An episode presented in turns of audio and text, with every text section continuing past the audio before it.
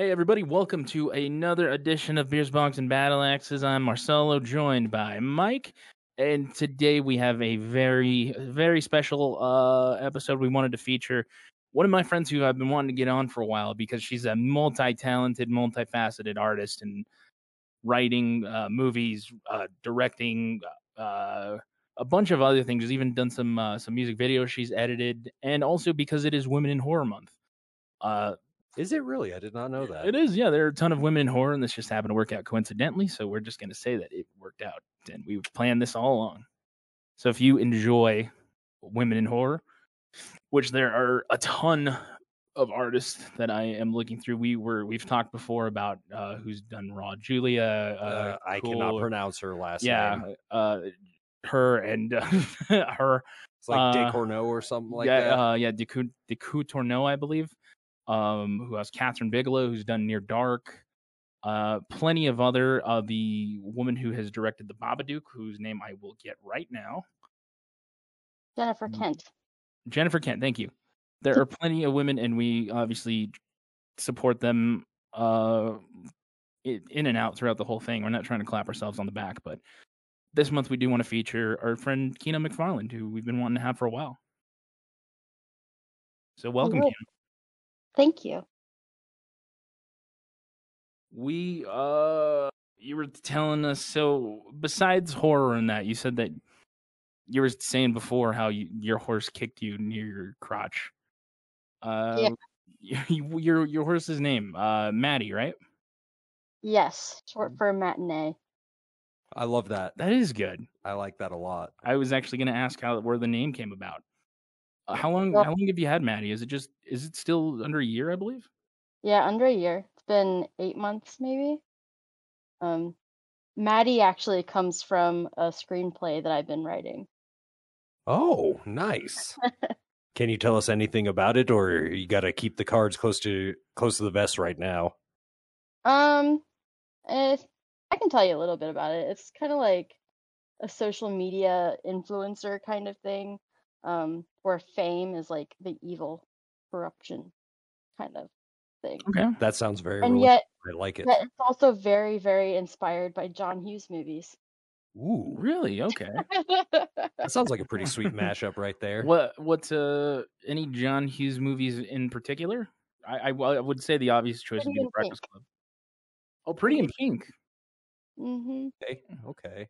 But so, is is this going to be horror related? Like, is Ducky gonna you're gonna kill him after the big musical part? It is horror, but there is no. um uh, I mean, I guess there is a romance in it, but it's not really like that. It's more like inspired by the relationship between uh the father and daughter. okay. okay, I cannot wait to read it or see it. Um, I was gonna ask, have you seen uh, that? Kind of reminded me. Did you happen to ever see Anna and the Apocalypse? I don't know if you have, Mike. yes, I saw it. I saw a premiere of it. It was awesome. Oh, really? Okay. You you- was it like the world premiere, or just like the Seattle premiere, or just a regular? Uh, I don't know. It was like I think it was a probably a test screening or a pre-screening kind of thing. I- That's I don't awesome. remember. I was helping with promotions of it. I think. At Oh, the time. okay. Oh, that's really cool. I recommend it to everybody. It's literally just like a horror comedy musical of high school kids, and there's a zombie apocalypse that breaks out. And it's actually Absolutely like catchy love it. songs. That sounds right up my alley. It's- that sounds fantastic. It came out from uh, Scotland, I believe. Lead with that next time, sir. Scotland. I know you love Scottish things, you Scottish bastard. I thought you, you were Irish. Scottish. Tyler's Scottish. Irish. Oh, Tyler's Irish. I apologize. Are you Scottish at all, Kino? Um, technically, I like it. Technically correct. the best I mean- kind of correct. I mean, how far how far do you want to go? Because I've got like I've got everything. Like, you Really? have German, Irish, Scottish, Welsh, Spanish. You oh, you name have it. Spanish? Yeah. Wow. What about Ethiopian?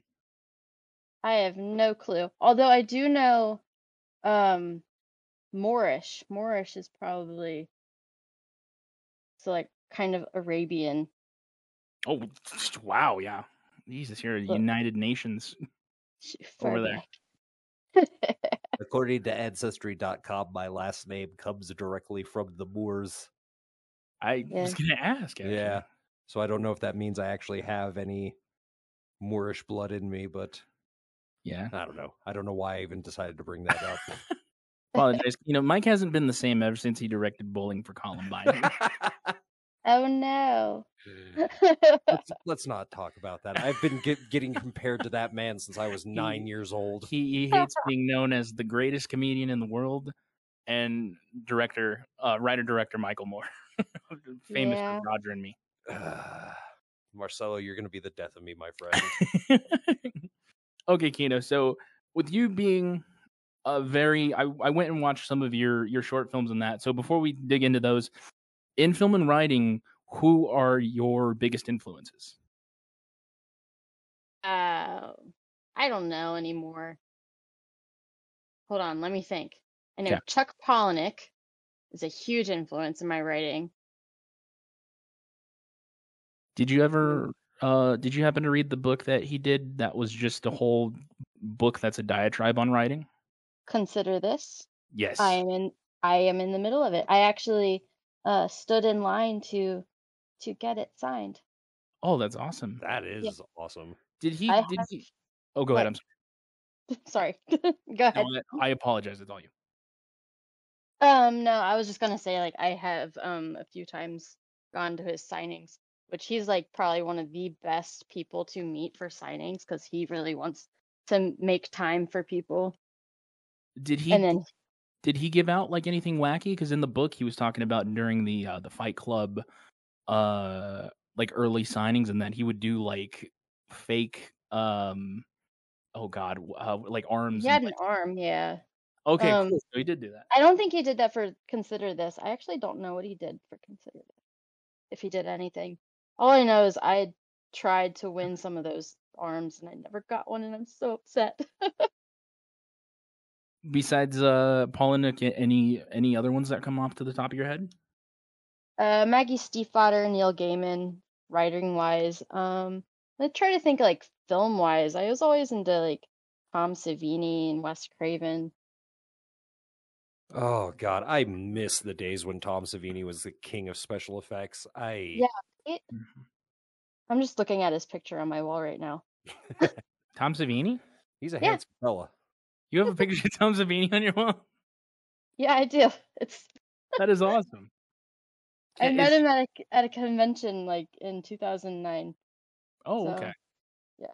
I I So I- imagine Oh, I have a imagine- wall of autographs right Oh, for some Yeah. reason I imagine like him in a boy band pose, you know, like Frosted tip 90s, yeah. everything. Or just like the shirt halfway pulled up and it's like one ab and it's just like Tom I don't have anything like that anymore.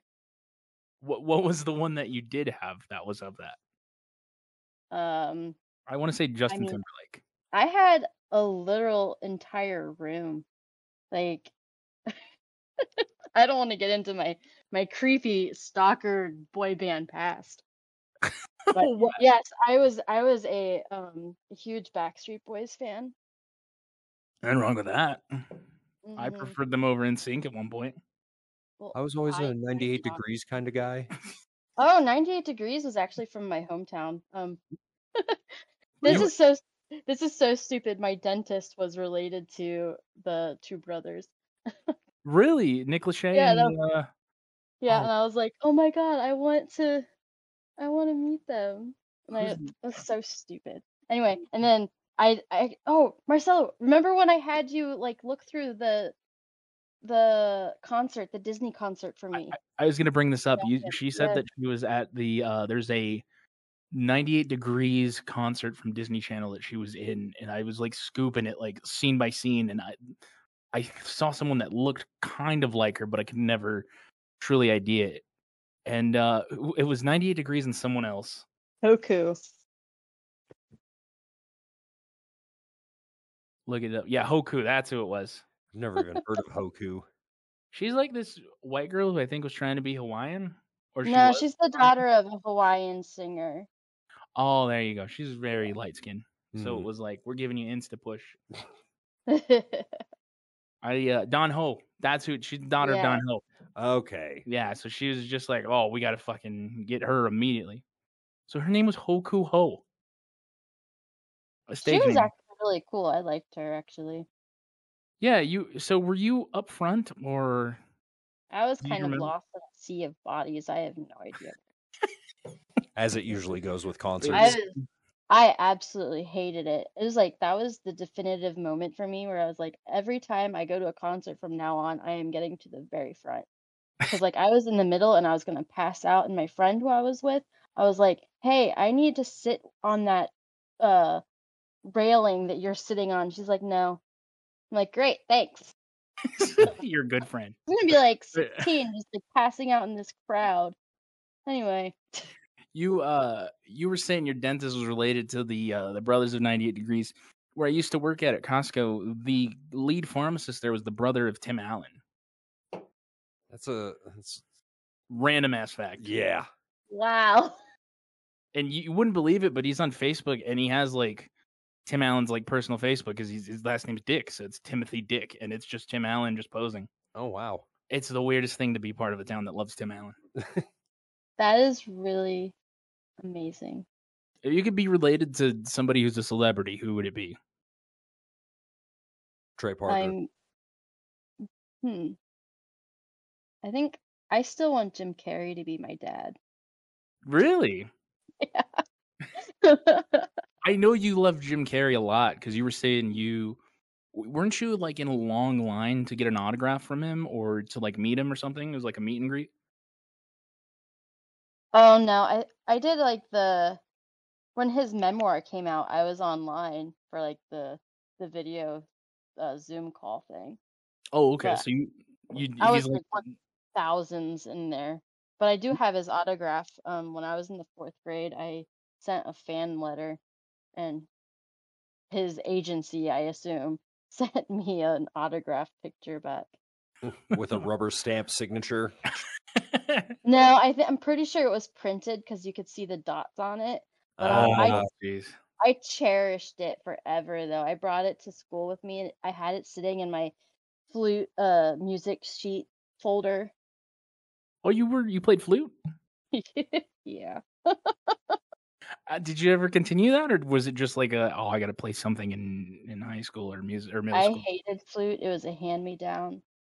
I did not want to play it. I wanted to play guitar. But they didn't offer guitar in school band. Have you have you learned since then to play guitar? Oh yeah, I have a guitar. How how I've- good are you? Not good. I can play some chords and I can um occasionally get a song that sounds right. Better than I ever got with a guitar. I, I I learned maybe two or three chords, and I just my hands are not dexterous enough. Yeah. and I've got stumpy fingers. I I'm in Mike's camp. I have like very fat hands, so I accidentally do power chords on accident. Well, play bass technically, all you really need are like two or three chords, and then you can have an entire. S- You don't really need to know anything else. That's true. I mean, there's always those jokes about like playing 80 different songs that use the exact same chord structure of Yeah, four different chords. yeah, I, some bands build their whole persona off of it. ACDC. I do play a mean um, Pink Panther theme song though. Hell yeah. On guitar? yeah, why why have you not done that yet? Should open one of Kino's movie clubs with you playing the Pink Panther. Oh my god, she would show all of Uh, us. I'll be think amazing. about it. I'll think about it. That'd be amazing. Uh, Speaking of movie club, are you planning on bringing it back? Yes, I am, but I don't know when. I was hoping it would be this weekend, but time got away from me. I Underst- don't. Yeah, I remember I- last time you had big plans. I don't know if I'm okay to say what they were, but I would like to be reminded. You should tell me what they were. I- uh, they, they were big. They they were big. I tell you. Do, do Sounds remember like- Marcelo? Yes, Sounds completely. like it was in, in a No, you- manic state. you, you said you were gonna have like the filmmakers of some film actually join us. Oh yeah, I It was- remember Oh, yeah. about that. That Yeah, I was didn't- actually supposed to happen, and then I canceled because I was just too stressed and overwhelmed. But yeah, um, my Happens friends will probably do it eventually. Yeah, that would be fun to have. Like, uh, Wasn't have it them on and for uh, the it. craft? No, it was holiday holiday hell. That's right. I don't know anybody on the craft. Who do you think I, I, am? I, I could have swore you said at one point you did, but That's what I- that's what I thought too. I was like, man, we're getting joined by like people of the craft, like Neve Campbell's gonna come Fairuza on. Balk? What? Yeah, she's Fairuza Volks makes her first like podcast appearance ever. Like that would be amazing. I Oh, I would talk to her about witchcraft like crazy. That would. I would I would only talk to her about the Waterboy and Return to Oz Yeah, Mike had a big crush on Fairuza Balk. when I was a kid because of that movie. I uh, I'm looking at it now. I wonder if we could actually get Fairuza Balk on a on a podcast. I would pay money to get her on this podcast. There's no no reason you shouldn't ask. That's true. Mm. I I will. I, I definitely will. Uh, so I so besides like movies, I know you're into horse riding. What Yes. what kind of got you into that? Like what you know, what was like one of the things about horse riding that really kind of attracted you to being with it and sticking with it? Honestly, I didn't like people. That's fair. That's I was a really great reason why. I was I was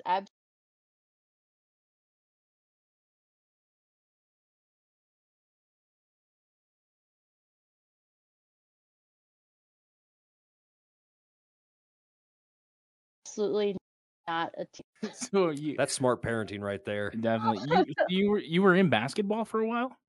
I was in all kinds of sports. I did basketball, baseball, well not baseball, softball, um, t-ball. Uh yeah, I did all those things. Just imagine like the post game and she's just like saying she's the number one person, she's the whole team. she has this whole ego. Freaking out in the locker room. You're was- nothing without me. That Nothing. was Nobody can not me. I was the one just like hiding in the corner, like, please go away. I don't like you. Now that's that I can relate to. Definitely. I was very shy growing up. Oh God, I this uh, some memory popped into my head. Uh, there was one. This is I want to know what what you think of this on a on a a woman level. You know, when I was like nine or ten, my mom had taken me to see a movie called Dirty. She went to take me to see Dirty Work in theaters. Uh, or no, I was like six or seven. I'm sorry. So she takes me to go see it, and then we're sitting down, and then all of a sudden, this like high school girl walks up, and she tells my mom that she thinks that I'm cute, even though like I'm a young guy, and asks if like if I want Cheetos. Like, would you ever do something like that, Kino? If like you saw like a Hell no. if, Yeah, I don't. what that that's that's that's the weirdest fuck, right? That's very weird. That sounds like child trafficking to me.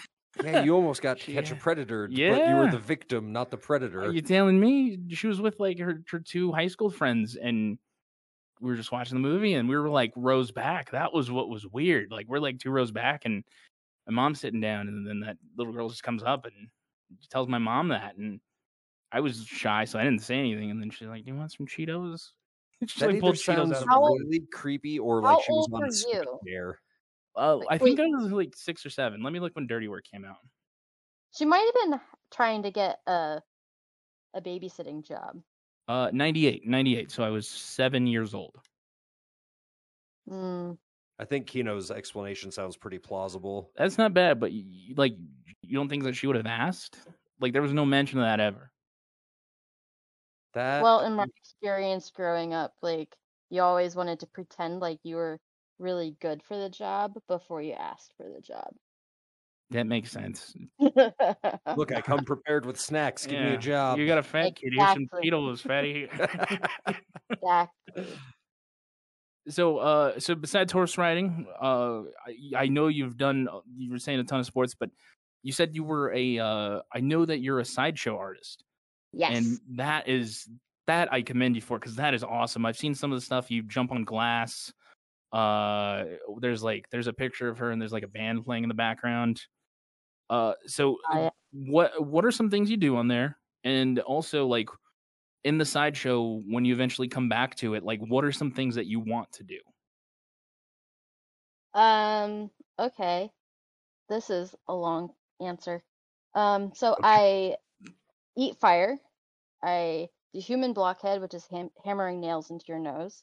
Man. I- Um, I jump in on broken glass. I escape from straitjackets and chains. I do the bed of nails, a bed of blades. I do ladder of machetes. Um, I do human dartboard. I do human bulletin board. Um, and basically anything else that sounds fun.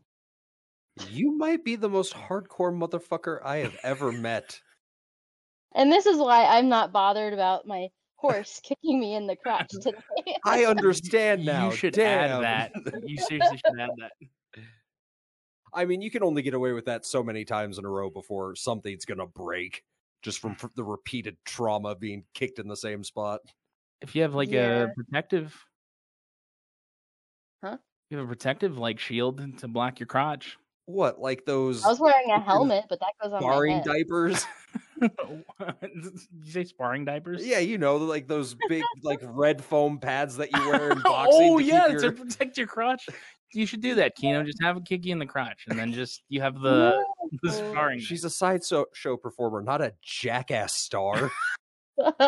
exactly. There's art to what I do. eating fire. Yeah, that Yeah. sounds pretty fucking That's- artful. Have You've never seen that? Like, like no, I've seen eating fire. I just still it it still blows my mind because I know that there's a bunch of variables that could go wrong.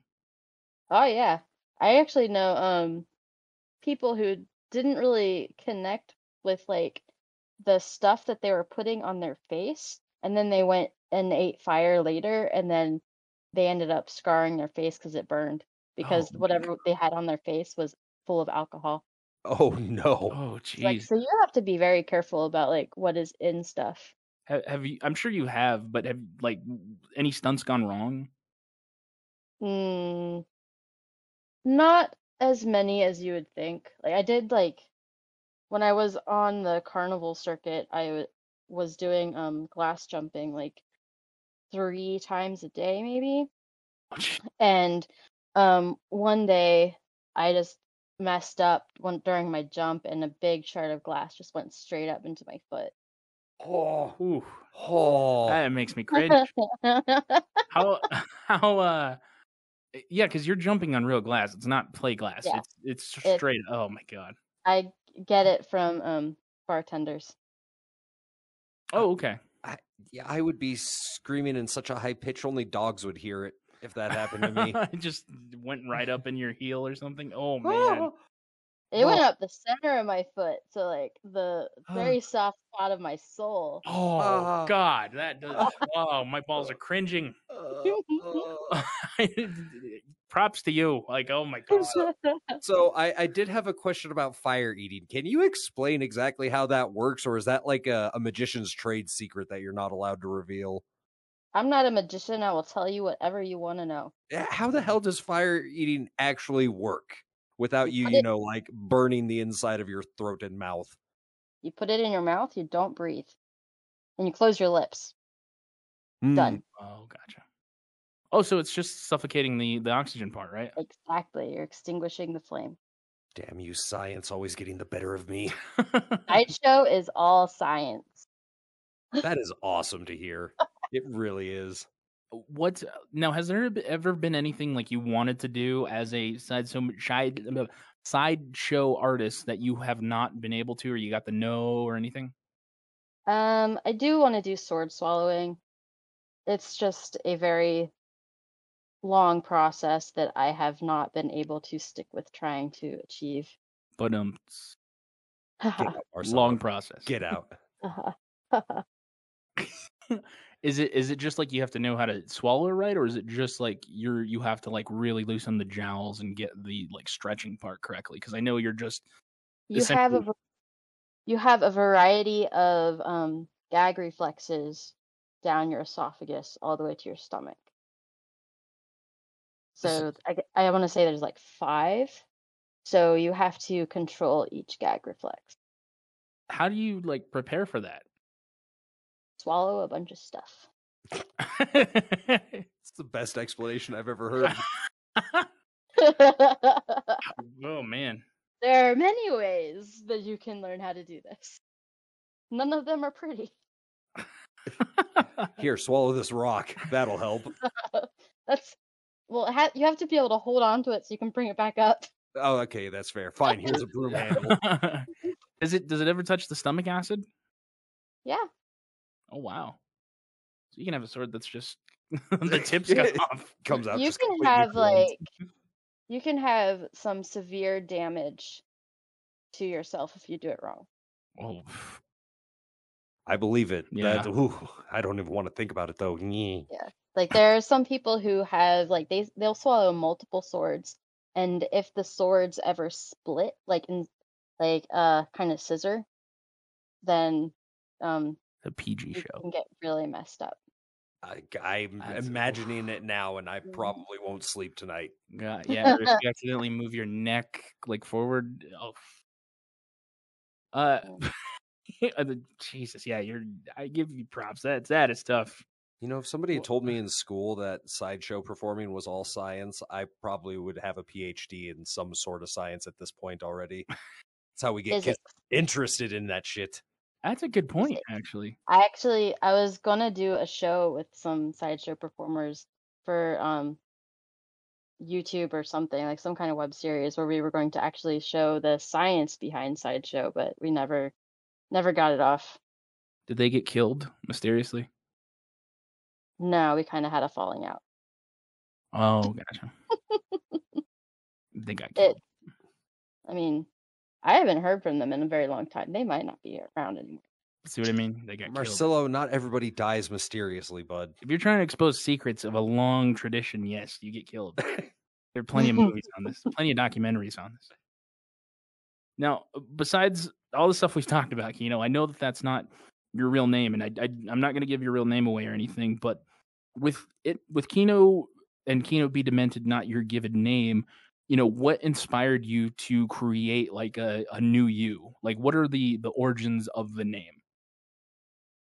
Well, okay. So this is going to be really weird, but I wrecked my car in a tornado like in 2012. And then from there, I went through a whole lot of stuff in my head and then somehow ended up in Washington State. And then when I was starting to build my film career out here, I realized I was like, I'm a totally different person now. Like, and I'm I'm me now. Like, I am free. I am me. And like my other name, which I don't really care what anyone if anyone knows it, it's Kristen, and um, it means believer in Christ. And I'm like, that's that's not me. So I'm like, let's go with Kino because I love film, and Kino is cinema in German, and I am German to some degree. Uh, have you thought about being like Spanish? Like, let me look for cinema in Spanish. I have. Um, this is something that I've been thinking of for like many years, like even before I was like, but like in Spanish, it's like película. Like that, that doesn't. So Kino is just a really cool name. Kino is good. I, I do salute you on that. I Like- do like that. Four letters. Uh, yeah, it's really easy to spell. it's very memorable. From the most beautiful language in the world, True. German. Actually, I love it so much. I love German. Like, yeah. I do too. I I, I want to eventually learn how to speak that language myself. hmm My, uh, I agree with you on the four letters. Growing up, my mom used to call me Koch, which is short in Spanish for cachetón, which is chubby cheeks. So throughout like my whole young life, my mom would call me nothing but that. Never was Marcelo ever. Why did you name me Mm. Marcelo if you're not going to call me that? yeah, it was. You know, hate it. I hate it so much because I still have the cheeks to this day. my parents call me Critter. Critter. Yeah, Why critter? Because I guess because of my love of animals. I don't really know. My dad started it and never stopped. You, uh, I remember you saying like Cecil B. Demented was the way you added the be demented, right? Because you really Oh liked yes. I didn't I didn't get into that part, but yeah. Okay. Um yeah. It was kn- mostly because uh my stage name before was Hannibal, which was uh a throwback to Hannibal. But it's like I wanted something more cinematic because I had this idea of doing my sideshow stuff that was more relevant to like cult film and stuff, but it it still hasn't really gone in that direction. It's just kind of me being weird. Now, uh, so from your from like your growth of like starting this new you from Kristen to Kino, like was there what was like the toughest part from from that like growth? Because like you you were saying you went through some stuff in your head, and I obviously don't want to dig into it too much because that's your own story. But like, what what's one of the toughest parts? Do you think going from Kristen to what I came to know you as is Kino?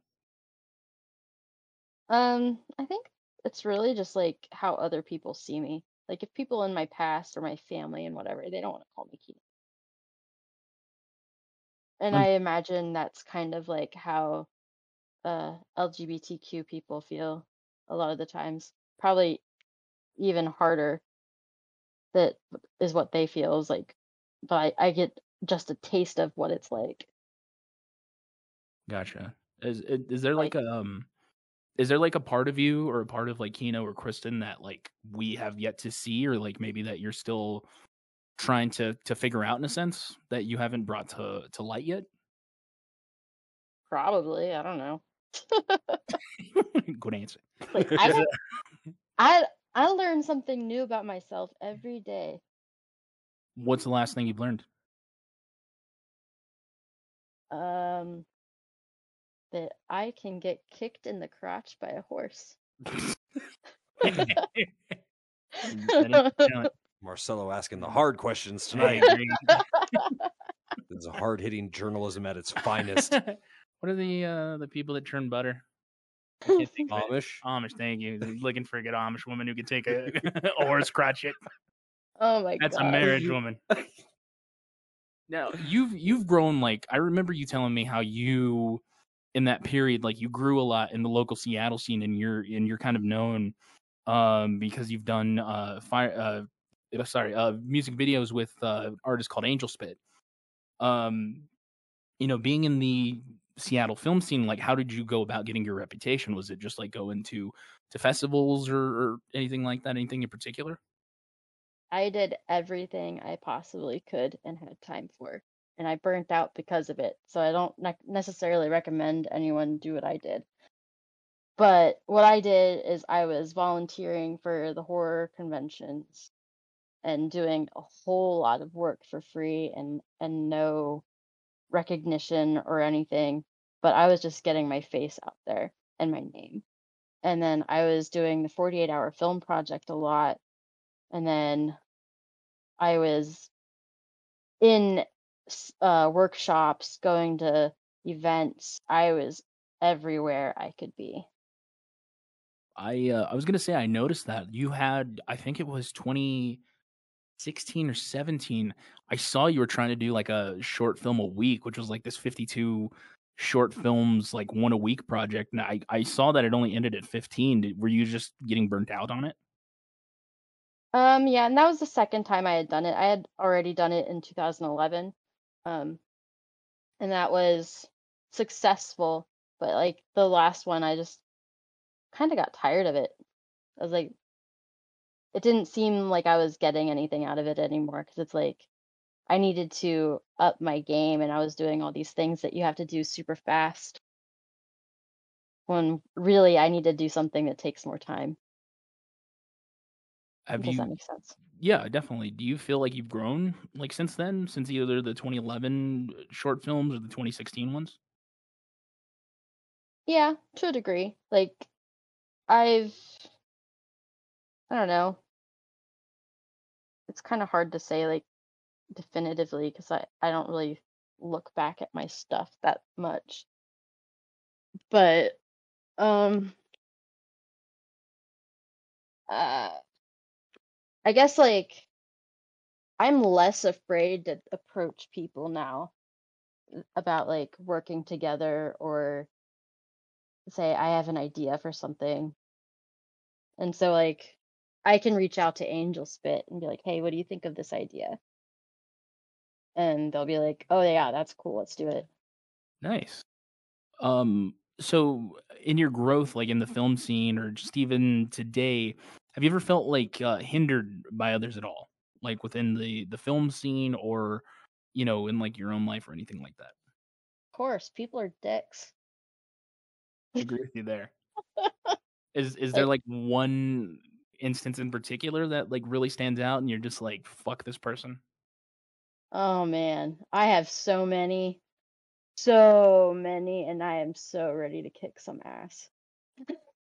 Is there one you want to air out or you're just like "Eh, I need this energy? To... No, I don't need to. It's just, it's there's just like one in the horse world. Like there's this one person who just made me so angry and really like set me on a trajectory. But actually, at this point, I'm like, I'm really grateful that all of that turned to crap because I am doing so well right now.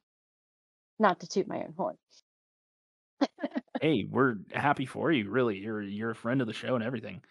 Yeah. Um, out outside of film and even inside, like, what is something you're very proud of?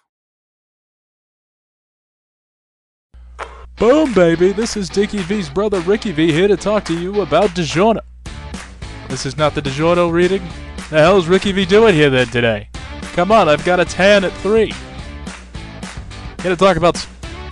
What is this, Anchor? What is that? Podcast. I don't know what the hell that is. So it has tools that allow me to record and edit it right from my phone or computer. When I host on Anchor, I can distribute it on the listening platforms like Spotify, Apple Podcast, and more. It's everything I need to make a podcast in one place. And best of all, it's free, huh? Sure, sure. Download the Anchor app or go to anchor.fm to get started. Alright, baby, Ricky V's ready to record. I like that I can get stuff done no matter what the budget. Oh yeah, what's the uh, what's like the biggest budget you've had? Probably like a thousand dollars. What uh, can I ask what film it was for? Like what's Oh, I don't even know because like I was so terrible about keeping track for a long time. But I want to say the most expensive one that I did was probably Declawed. Okay, cool. I'm, you know, I'm actually glad you brought that up because I was watching it, and you're there's a if you guys haven't seen the short film, go watch it. It's only like a minute and a half. It's I I recommend it because it's kind of a shock out of left field. It's really it's real short, but uh, in one point, one of the guys gets nude in there. Like you just see his ass and his ass hair. Like, is that is that hard to film at all? Like nudity? Um, for me, no, not really.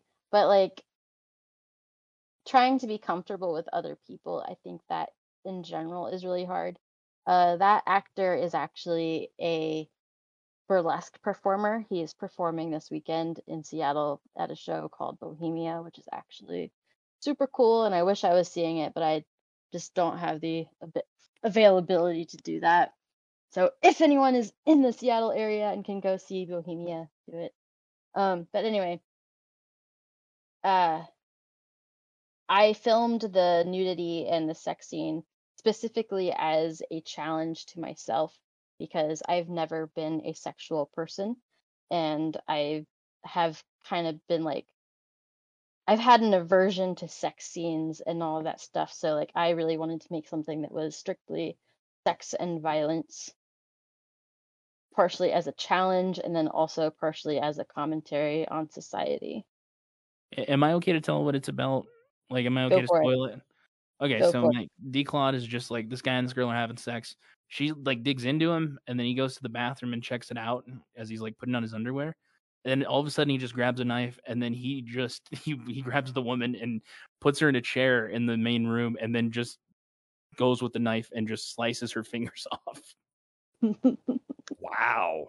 It's a family picture.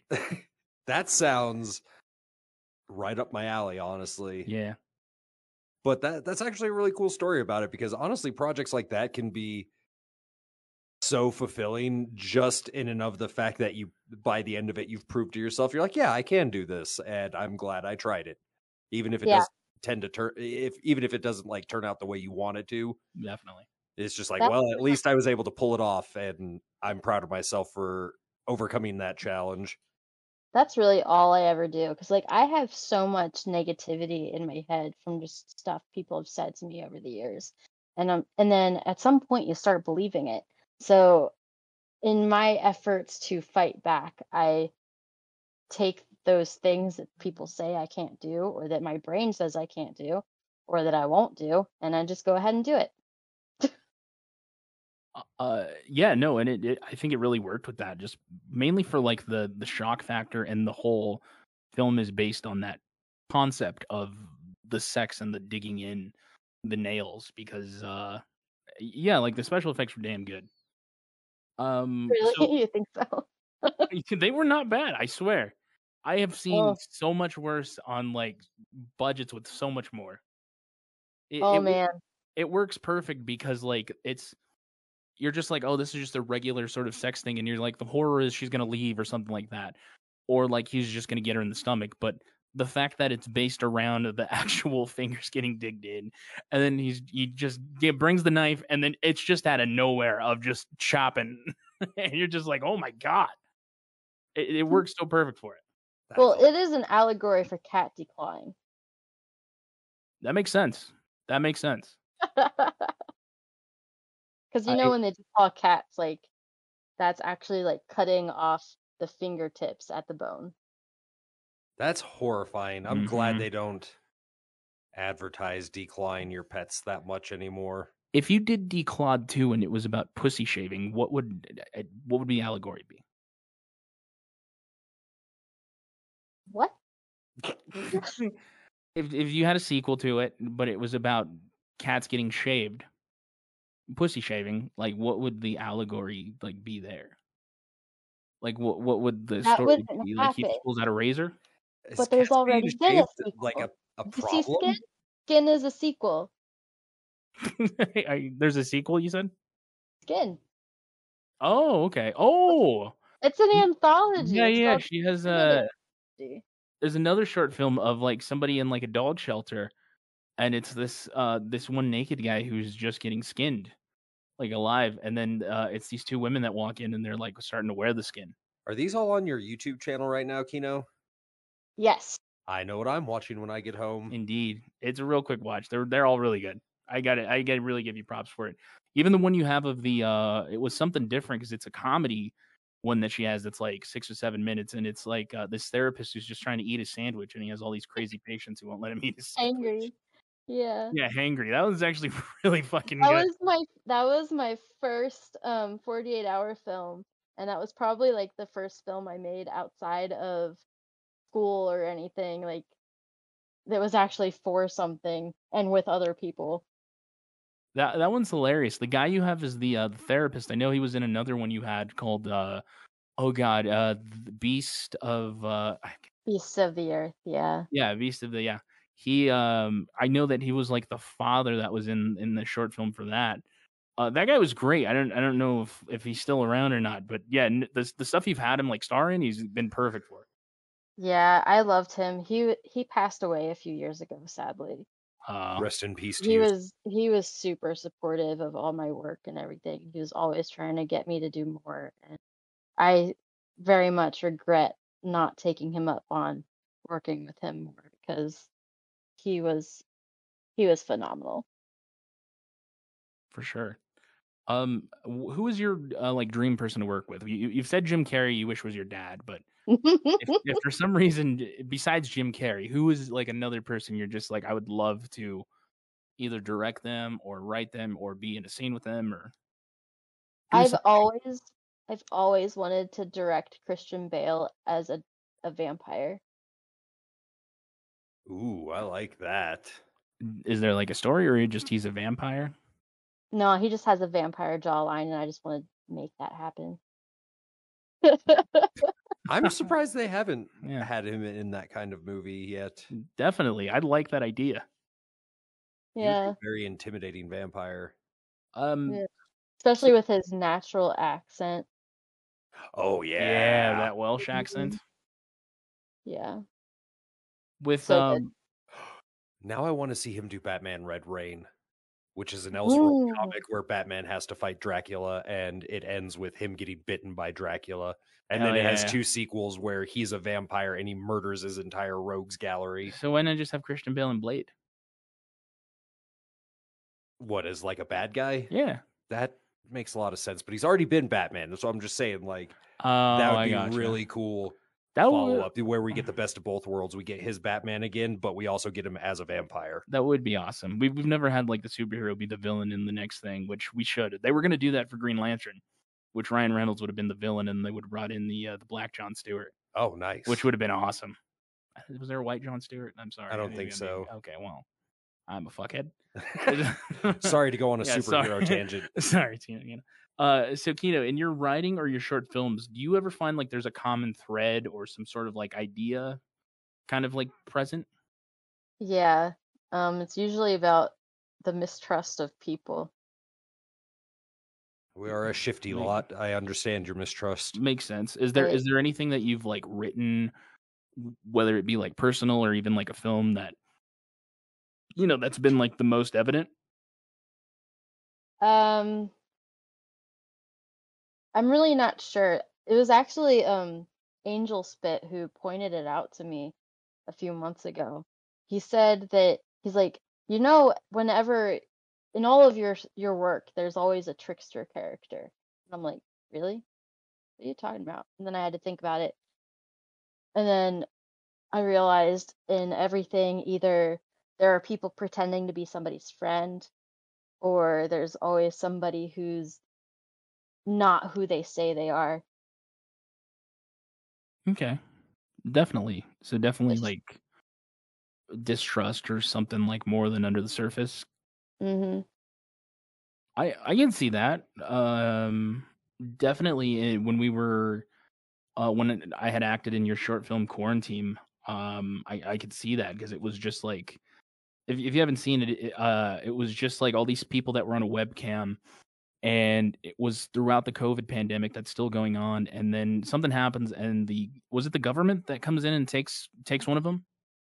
Yeah, basically. But somebody on the chat uh made it happen. Yep. Yep. Which which I, I like. Yeah, I I can that makes a lot of sense actually. Um with uh I know you kind of answered this earlier, but still just want to d- dig in a little more, but do you find any more like metaphors or allegories in what you write or do you do you think in your head that you try and make your art like straightforward?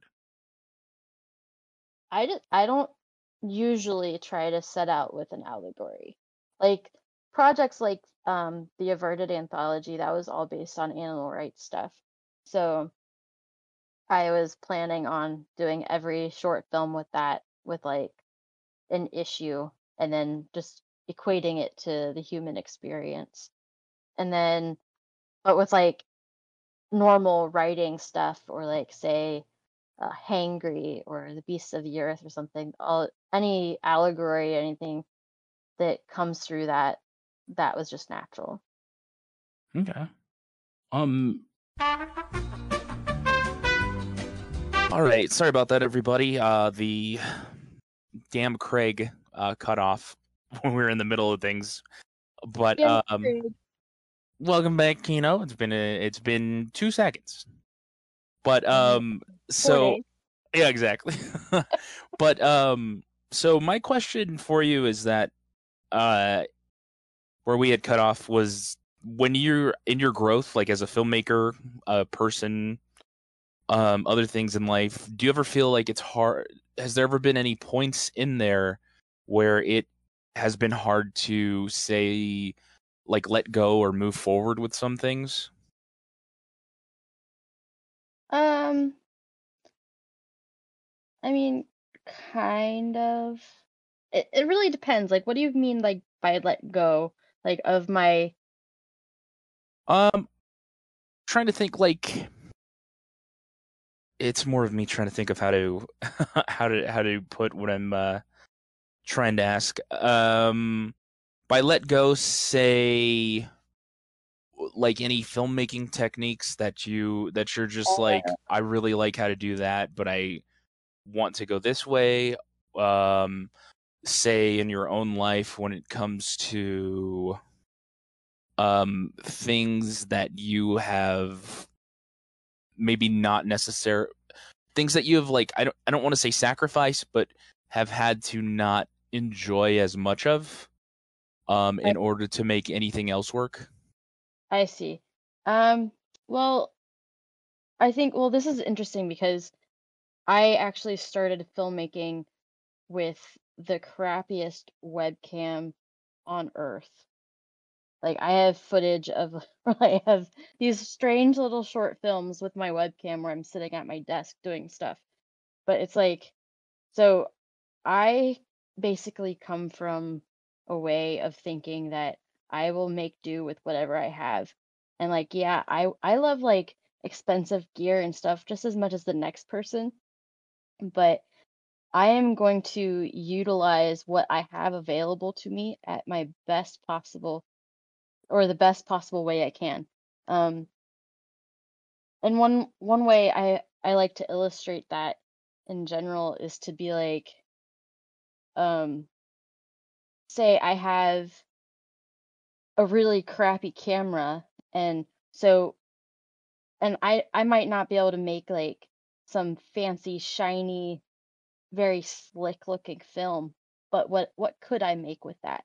So like when I think of what I'm making, I don't usually go towards what I want to make. I start with the I start where I um where I am and what I have available. Does that make any sense? I'm That no, that makes a lot of sense.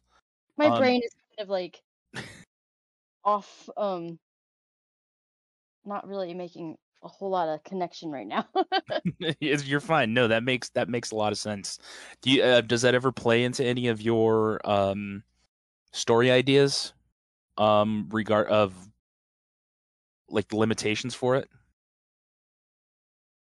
Oh yeah. Uh for all my short films that I've done, like all of them have had my limitations in mind. So it's like everything if I'm going to produce something myself, I write for what I have and what I can do. Like I don't I don't try to make a big dream. Like I have other films that I'm writing and stuff like screenplays and stuff, but I don't think that I'm going to be the one to make them because I don't have those resources necessarily. Or if I do make them, it's going to be way down the line when I could have those resources. But Okay. like if I'm going to make something now, it's like I'm going to make something that I know I can make. That makes sense. Uh, So so to kind of go into that further with uh with horror you've done and things you're writing, um is there anything that you feel like you you you hold back on for the audience or maybe even for yourself and you're just like I'm not ready to to go down that road that I think this is going? Um, I like to do a lot of stuff with th that has like some kind of social commentary towards it, but there are a lot of stories that I want to tell that I'm not sure I'm the right person to tell them at this point in time because I haven't experienced enough um stuff with like either that topic or whatever, even though like I could be super invested in race issues or something like that, but I don't think that I am the specific person that should be telling that story. Okay. Got. Um so why uh why horror? Why why horror like why the the macabre of of everything? Horror is the best genre for getting any point across that that could be subversive because you can tell any story like and you don't, you're not like there's really no limitations to horror. Like you have so much freedom to make whatever. You can be surreal or realistic, or it can just be totally experimental, and people could just be like, I don't understand what the heck that was, but like they're still gonna start thinking about it. And it and if you do it right or if you do it well, it'll get stuck in somebody's head and it'll plant a seed and it'll just keep growing and growing and growing and then eventually people will be like oh that's what that was about I, I like it. No, and that's definitely true. I mean, a lot of like Wes Craven movies uh, are are like metaphors, and even the, the thing people have drawn like metaphors to other other stuff in the world. Sorry, I'm still on that brain kick as well of just. ugh. back into If- gear is hard I know. um, what um, so if there wasn't horror, like what is there like another genre that you'd fall back on? Um, I love genres in general, like outside of your average drama and comedy. So I really love action. Um, I really want to do a martial arts film. Oh, nice. Like um, any any movies like in the vein that would be similar? Bloodsport. You don't hate me, but I've never seen Blood uh Bloodsport. Oh man, I am such a huge Van Damme fan. I, I think I've seen only a few of Van Damme's movies. Um, Oh yeah. I I know I grew up mostly a uh like a Jackie Chan kid. I I I, didn't end up watching like Universal Soldier till I was like in my twenties. Well, go watch Bloodsport and just just go look at all of Van Damme's catalog. It's so much fun. I okay, promise I will. Uh, with uh, so we're gonna go back to horses just for a second, but yeah. Um, I remember asking you what are some things that are misunderstood about horses, and I remember you bringing up a fact that, if I if I recall this correctly, horses within four feet of a person can hear their heartbeat. Is that right? yes. They can hear your heartbeat from four feet away. And, uh, And oh, go ahead. I'm sorry. Oh no, I was just, sorry. I just wanted to ask: Is that like a a mechanism for them to like understand what's near, like so they know if they're in trouble or?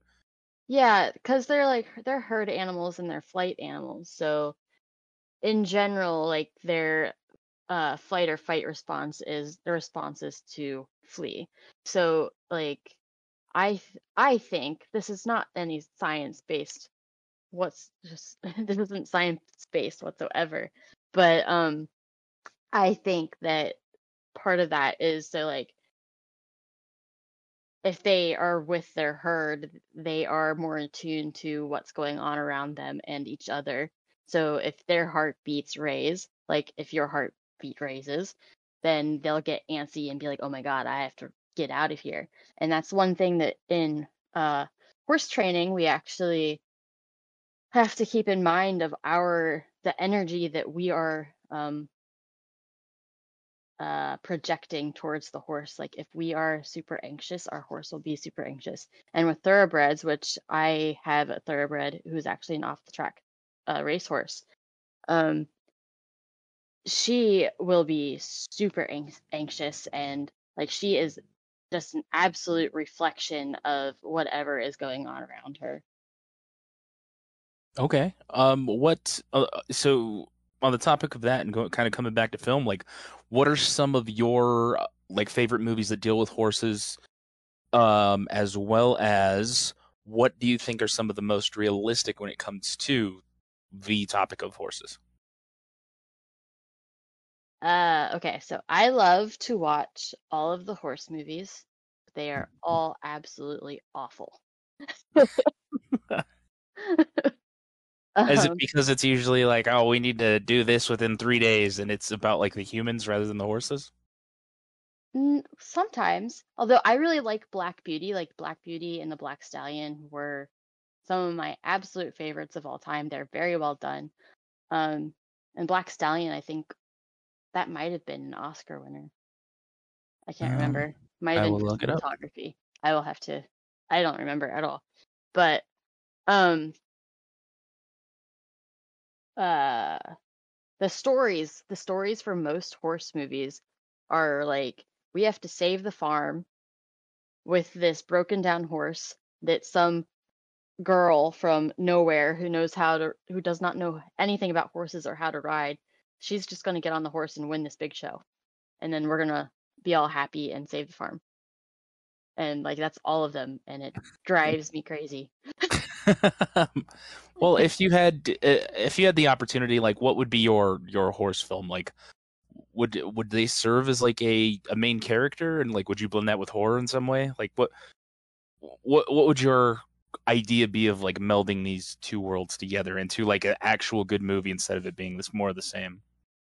Um, in my experience in the horse world, I there was a long time where I did not feel like I actually fit in because I am uh goth um and there's just like there's a lot of stigma about money and all of this stuff. It's just a place where I actually don't really look like I belong in and yet here I am. Yeah. Um but like a lot of times there's people who are just absolute crap and then and nobody talks about it. Like they'll, they'll be abusive towards people or animals and like they're the ones that everyone is just like absolutely in awe of and they're the ones who get all the good deals and all the good horses and and you're just like what in the actual hell? So i am actually writing something that goes into that Oh, okay, awesome. Like, I like the nitty gritty dark areas of the equestrian world for storytelling. And uh let me tell you, there are so many and it is delicious. Okay, so there's there's like a lot of stuff we just don't know about like the equestrian world that you really want to kind of bring to life. Oh yes. There's just there's so much. Like like the bullying thing is kind of touched on here and there, but there's a lot more dark stuff that nobody nobody will even think about. Like I actually was was involved in well, mildly involved in a lawsuit this past year um dealing with some bullshit for some horse people. Oh So, wow. yeah. So You can't I'm sure you can't go into it. Um is can you give us like an example of like one short story that people don't know? like an example from my real life. Um your real life Or, like- or say something that's like known within the like uh, community but like that's very like hush. Um, well, for one thing, there's a lot of uh, undocumented people just being abused because they are, I mean, people feel like they can just do whatever they want with them, which Yeah. is absolutely awful. And that was one aspect of the thing that I took part in earlier.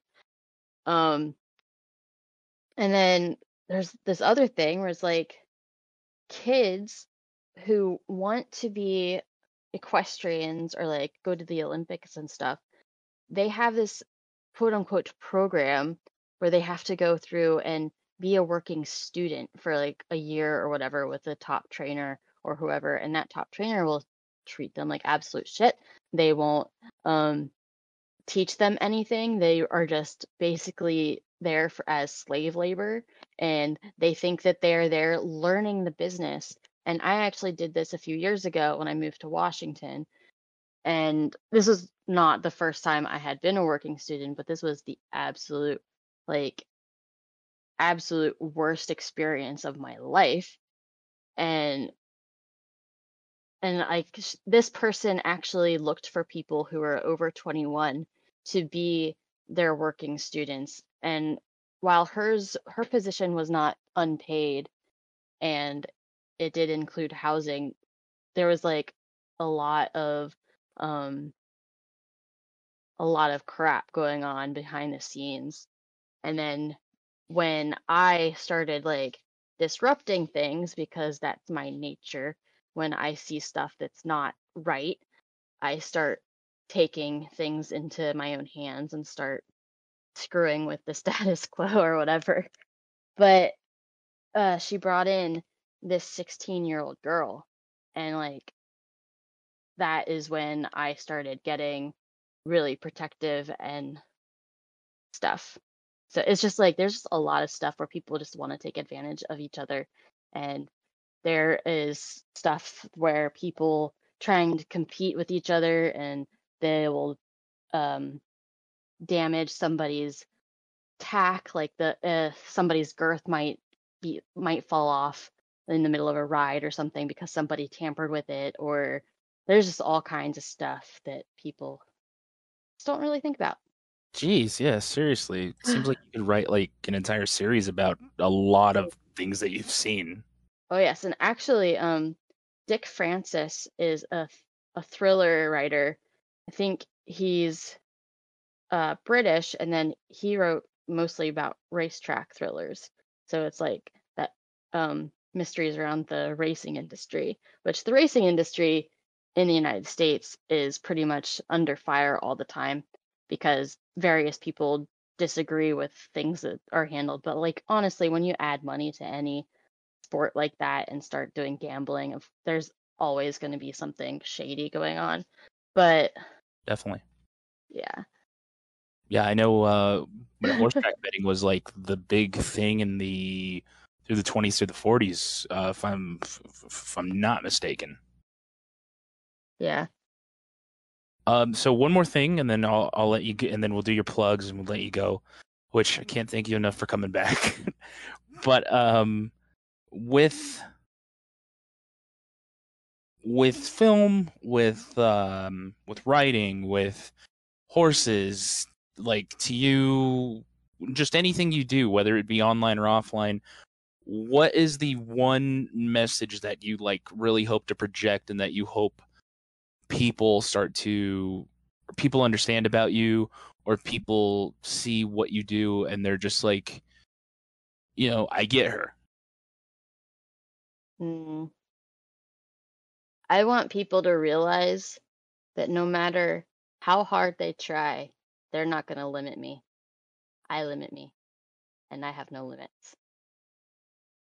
i like that, that that's that, i really like that a lot um all right let's let's let's uh let's get your plugs out and everything i got let's see i know on facebook i don't know if you run this but the punk equestrian is uh, that one Yes, is that yours is me. That is Oh. my brand.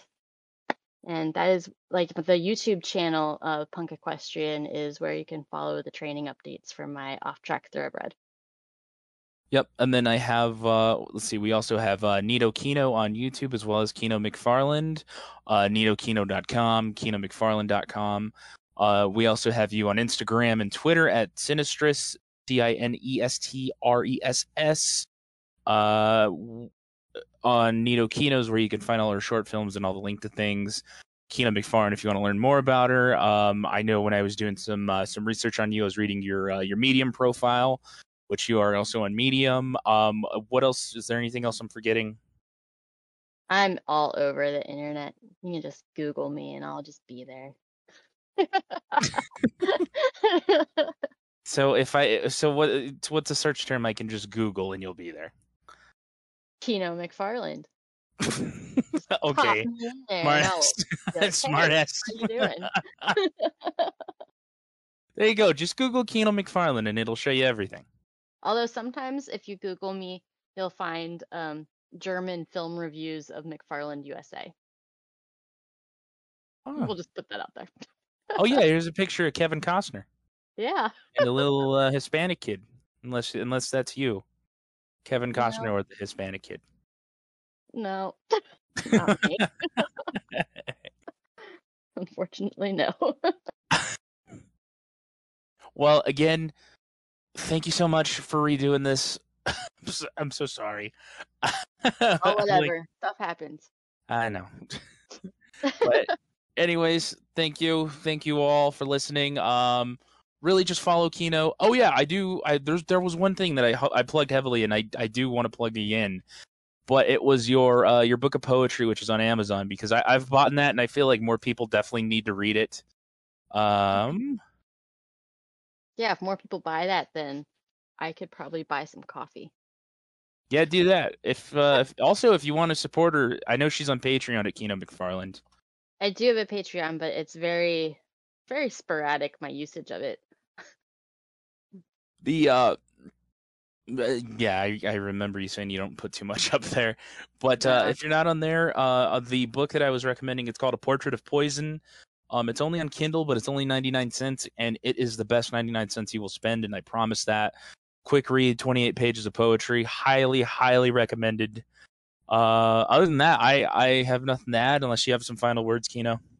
Uh, you can also purchase it outside of Amazon if you wish. I'm pretty sure it's available at Barnes and Noble, um, and a variety of other ebook resources. I think you can even get it at some libraries. Honestly, Really? yes. Oh, that's I made awesome. sure I made sure I could get it all out there. That is awesome. Yeah, definitely. I like I said, I highly recommend. Like, even though the book came out eight years ago, I highly recommend people go read it. hey, thank Um, you. Yeah. Uh, with all that said, thank you everybody for joining us. We will see you next week with another episode where we act really fucking stupid. Later.